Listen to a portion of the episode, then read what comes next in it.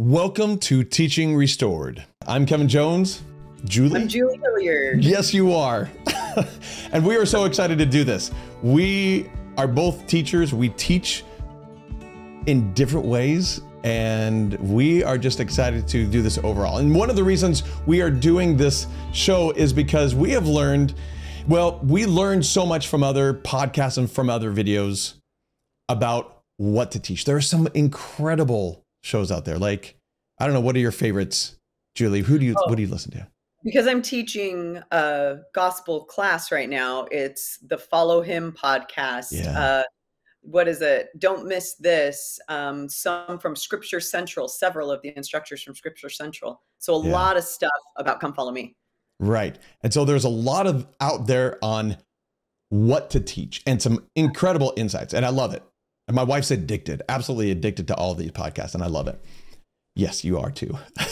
I think I would be too if I had a little bit more time that I was actually driving around or something, but I'm not.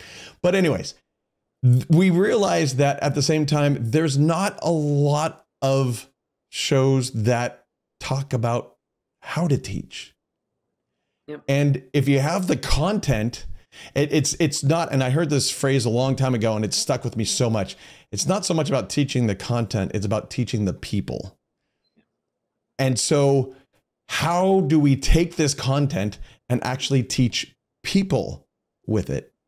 Yeah. Right, Julie? Isn't it interesting that it becomes so much about relationships in a group? It feels a little bit strange to me to apply all of these, things that we're learning conceptually to a group. Yeah. Because usually, you talk about relationship development, it seems like a one-on-one thing, but you have to take similar principles and apply them to teaching a larger group. And it's a hard thing to do. And there are some skills associated with it. I think sometimes we think, oh, they're naturally good teachers. There's some skills that are associated with it. Some of them that I'm not that good at. We all have those strengths and weaknesses, right? We've seen it. Yeah. I think, Kevin, one of the things that I feel passionate about, so as you described why we're doing this, I've had to dig for podcasts that are about teaching, but those that I've come across have really in a profound way impacted the way that I teach. And they've opened up my eyes to blind spots that I didn't have, or that things that I couldn't see about how I was teaching that have really helped me in some pretty dramatic ways. And it's just literally just a few of them that I've been able to find. Now, this show is all about, it's all about how to teach, but it's also, we need to take it a step further, I think. It's not just teaching like we would think of, like, I have a calling and I'm going to teach, right? No, it's how to teach as a teacher, maybe in young men's, young women's, Elders Quorum, Relief Society, Sunday school, whatever, that's great. But also, how do you teach? But also, how do you teach as a leader? How do you teach as a parent? How do you teach as a missionary? How do you teach as a member missionary? How do you teach as a friend? I don't know what else. I mean, we could keep going on with that.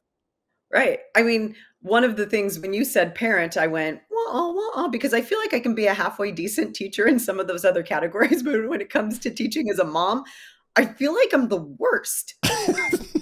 I really do. I feel like I can do the exact same thing that's been successful in a classroom setting or with a group of people that I'm, interacting with, and I'm the worst when it's my own children. Right. Yeah, I've done the same thing. I have had an incredible lesson at church, and I come home and I want to do the same thing with my family, and I'm this what. After I was like, wow, that just tanked. Well, and my kids have a little bit of ADD. And so by the end of the day, some of their medication is worn off in some cases. And I literally have a daughter who does gymnastics. And if I let her do gymnastics while we're having Come Follow Me, it goes a lot better. But for some reason, my brain is glitching when I'm trying to do that. I'm like, having a gospel discussion. And I'm freaking out and I'm chasing away the spirit where they're all just having a great old time with me, feeling all the feels. And I'm dying inside. Yes. I can't tell you how many times I'm trying to teach something and it's sit down and listen. This is really important. The spirit needs to be here. Completely ruin it. It's gone. We're so effective in our own families. Look at that. There's sarcasm. Like this, yes. Easy to pick up on it.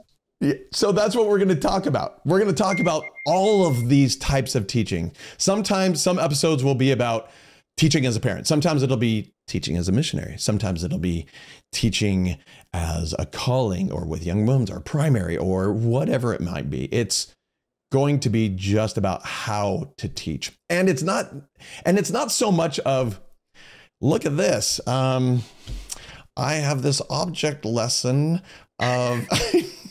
You can look at this. Oh, now it's too, we're not going to, it's not quite how to teach like that. No. Not even close, I don't think. No. So I was like, you got the wrong person to be doing this with you if that's what it's going to be about. So I'm glad you clarified that. Now, I do have to say, I'm sorry, Julie, but the reason Julie and I are doing this together is because Julie is one of the best teachers I've seen. Yes, I know you're not going to like that. Low standards. No. Great teacher. I love being in class with Julie. I do.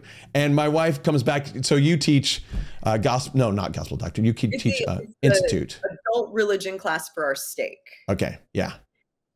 And it used to be, like I was teaching institute at the same time. So we used to do institute curriculum for it.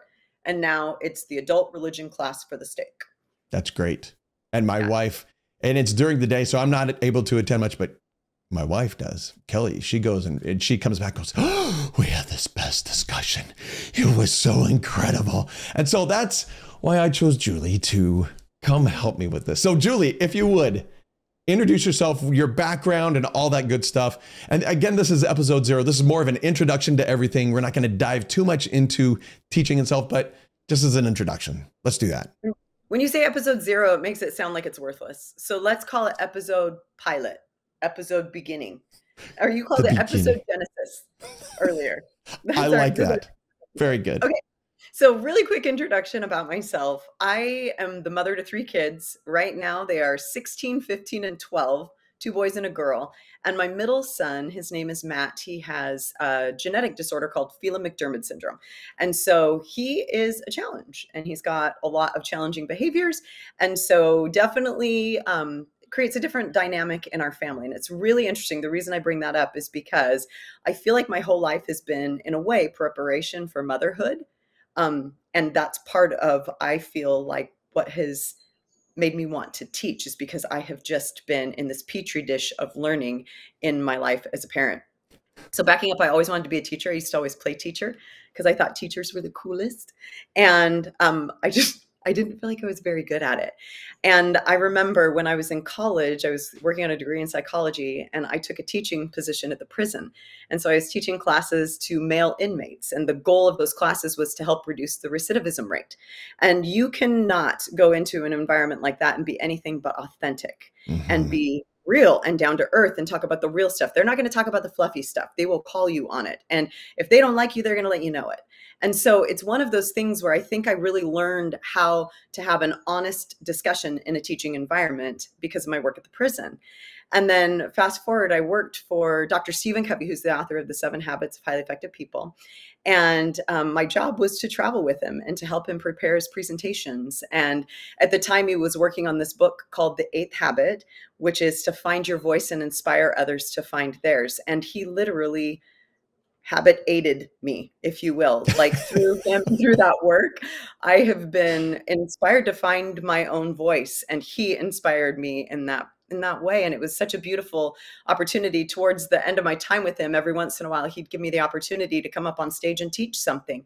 And so I felt like he started to trust me and I started to get more comfortable doing that. And then I taught at the university, UVU.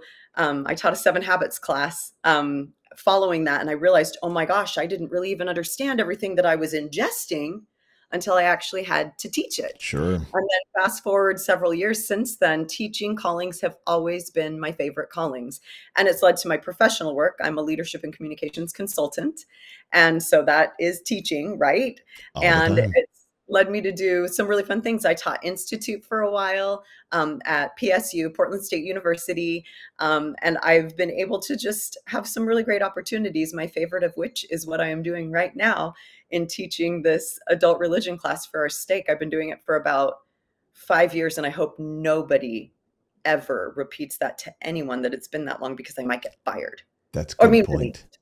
I love it. It's the best calling I've ever had in my entire life.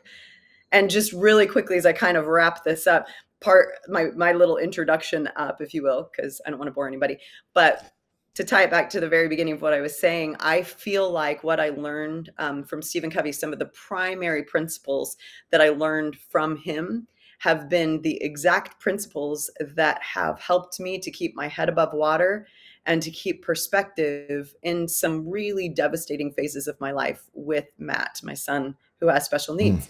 And they have been a guiding force. They've been a source of strength. They've been kind of a beacon of hope. Obviously, those principles are based in gospel principles. And I just have felt so profoundly grateful for the fact that I had these years of learning these principles, and now I'm having these years to apply them. And they have made a profound difference in my life. And teaching is an opportunity to kind of do that same thing for other people. It's such a blessing, and it's a super humbling experience. I love how you focus on teaching itself. I don't know that there are a lot of other people who really are focused on teaching and love teaching. I know a lot of people love teaching, but spend extra time learning how to teach. It's my personal mission statement. Actually comes from this really important learning from Stephen. And it is what has driven me to want to invest so much time into teaching and training and all of that. And it's one word, it's the word inspire. And it's not because I think, I want to be an inspiration. Not at all. It's because Stephen's definition of inspire was to breathe into. And it comes from his definition of leadership, which is that your job as a leader is to communicate people's worth and potential so clearly that they're inspired to see it in themselves. And so he's basically saying that our job is to breathe that into other people, breathe their worth and potential into them so that they can see it in themselves.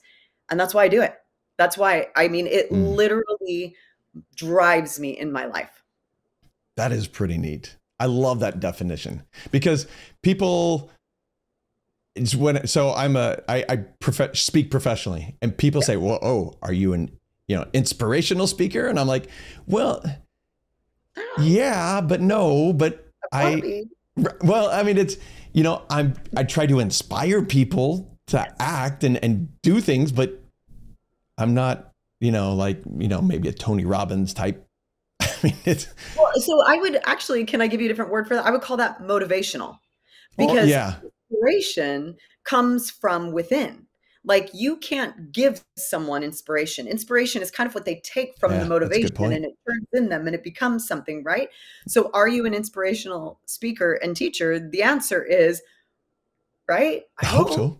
Because that's what you want to be. And if I'm telling you whether or not you are, I'm going to say heck to the yes, because you are that. I've seen you in more professional settings, not as many, church settings at all, but more of your professional work. I've been able to take a little bit of a dive into that. So are you going to tell us about you, Kevin? Where did all of this come from for you? Sure. Okay. So way back when I was young. So wait, is this like handcart days, or is this is pre-cell phone? This is absolutely pre-cell phone. This was actually like middle school.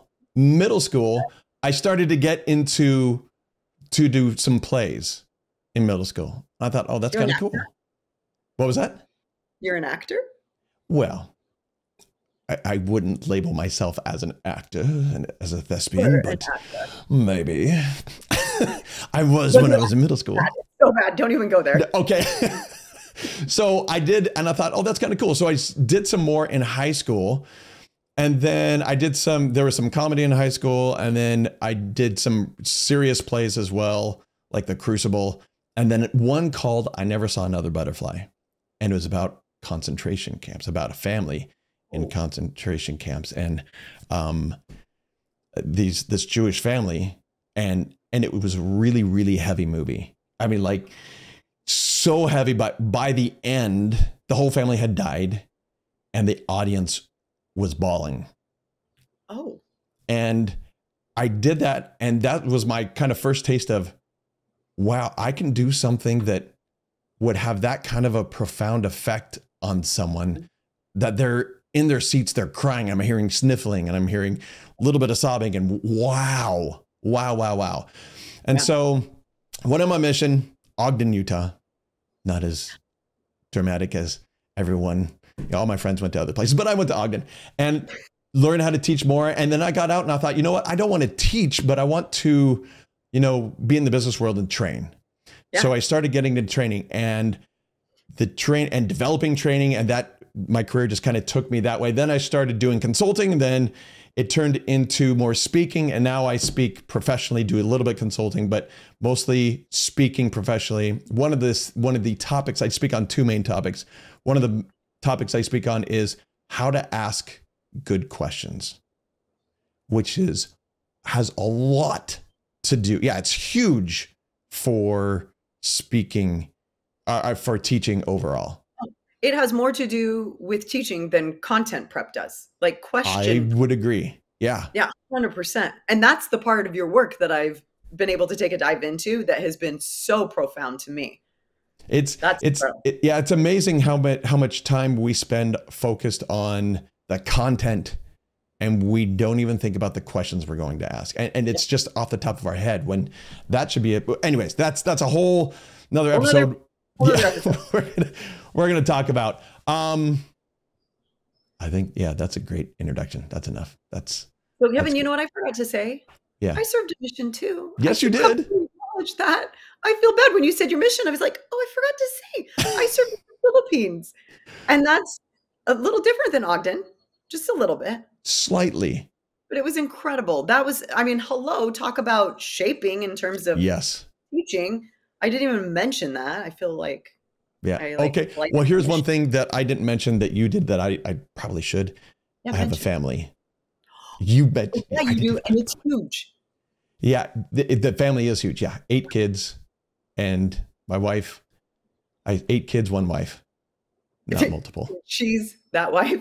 That wife is incredible. I know that wife. Absolutely. She's pretty good. She's pretty great. Yeah, she is. She is pretty great. And the kids are great too. And they're I forgot to mention I have a husband. Should I have mentioned that part too? He's pretty great too. I like Don. He's a fabulous guy. Yeah, kind of dig him. Yes.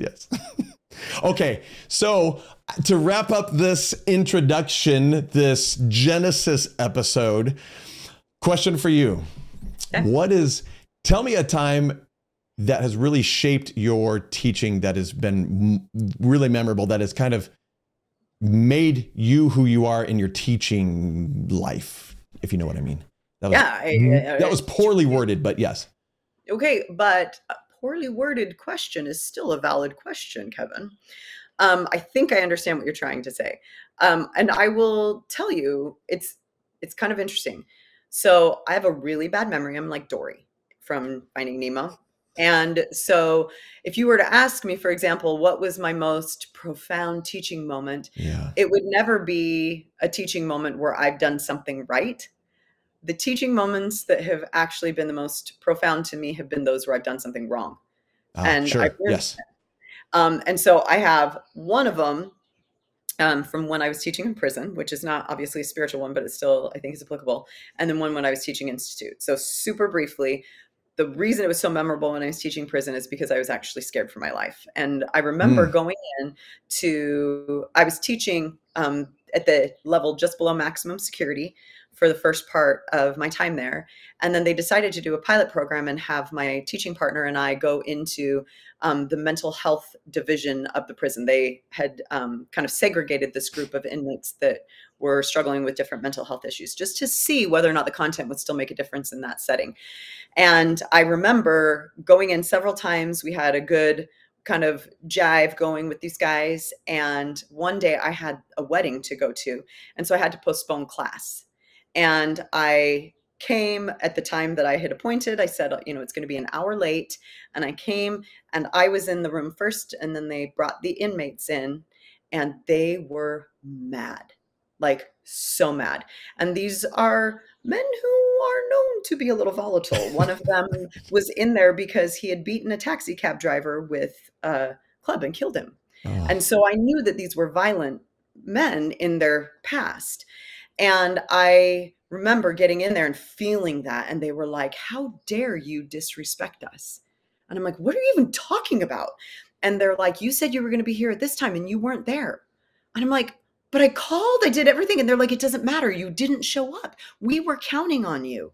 And they were so hurt by that. And it was outside of my control. They had to call SWAT in. They had to evacuate us. Like, it ended up being this huge messy thing, which was actually quite terrifying. And it was the only time when I was inside the prison that I ever felt scared.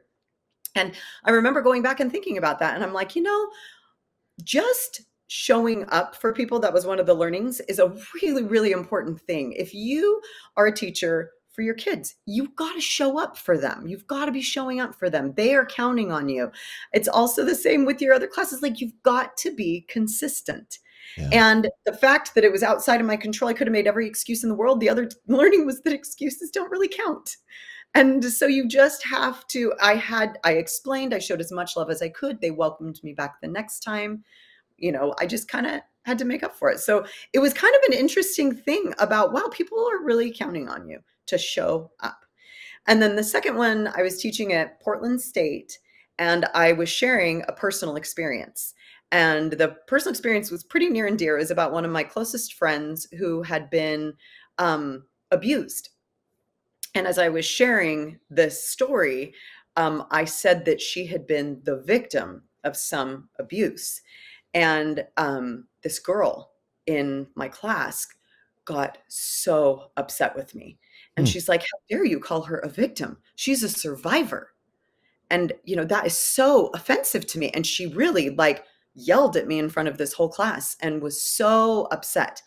And I recognized what she was trying to say. And I wanted to explain to her, I'm like, but she's still in the middle of it. Like, she's not a survivor quite yet. She is broken. She is hurting. She is aching.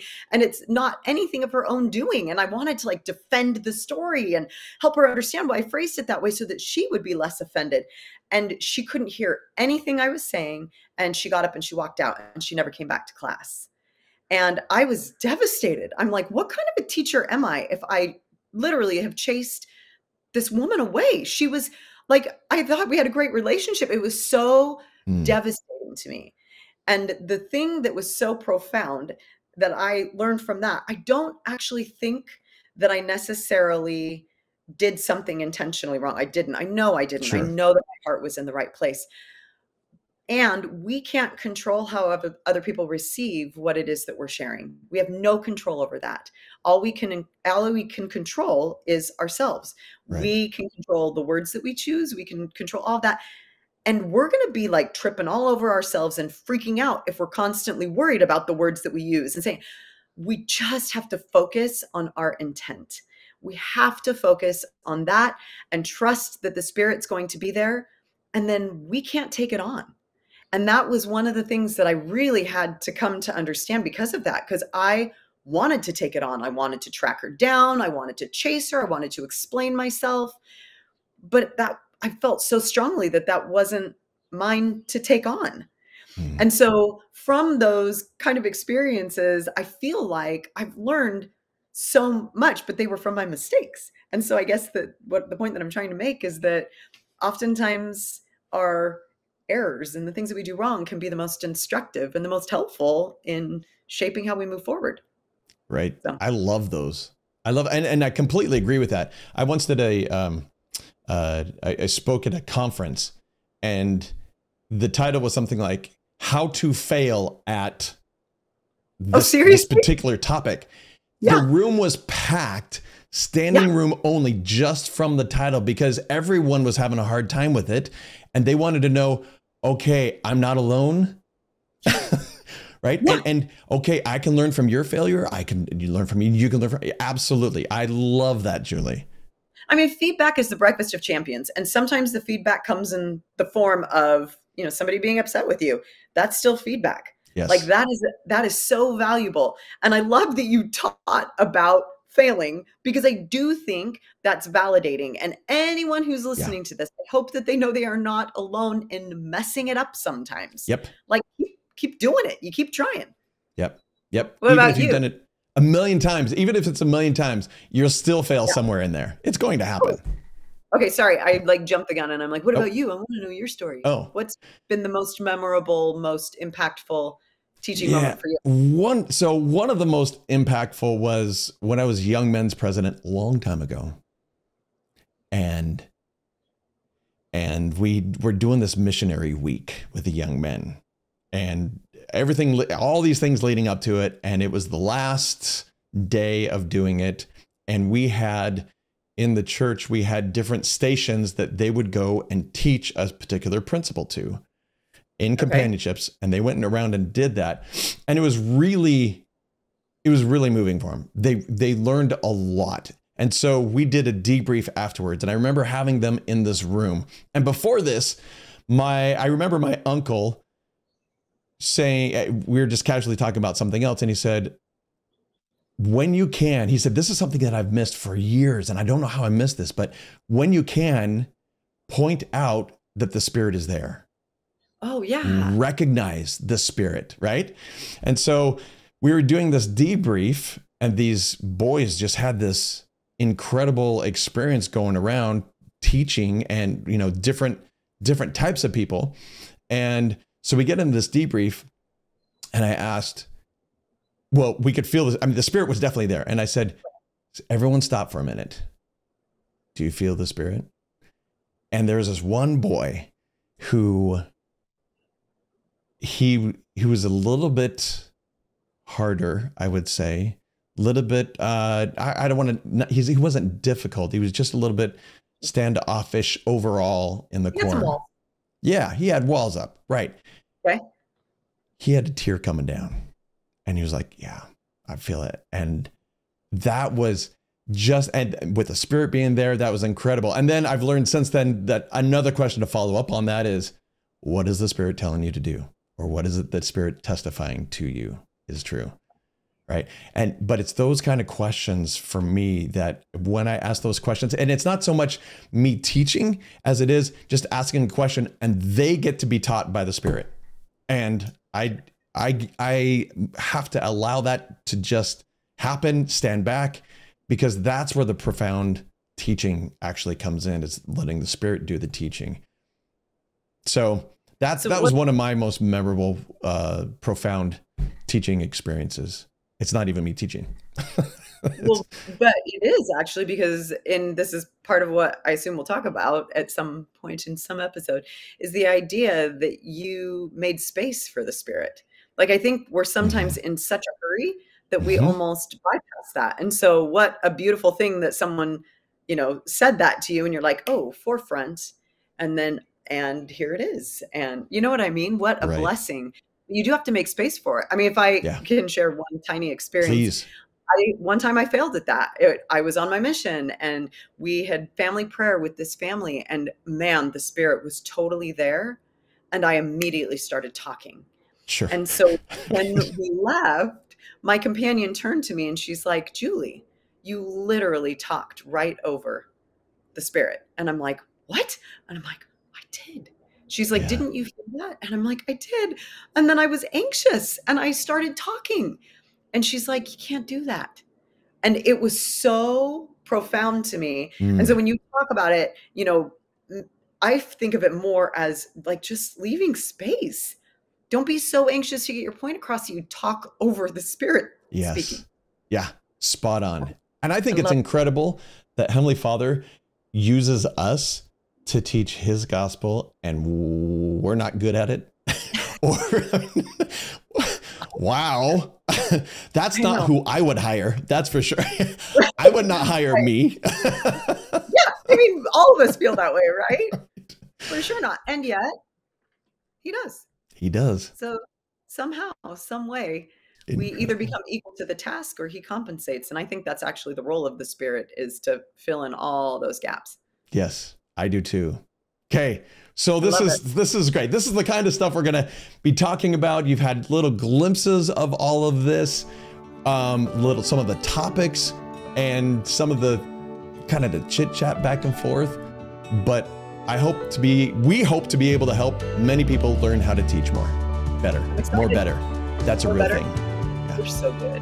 Yeah. All right. Thanks, Julie. Look forward to more of this. Bye. Take care.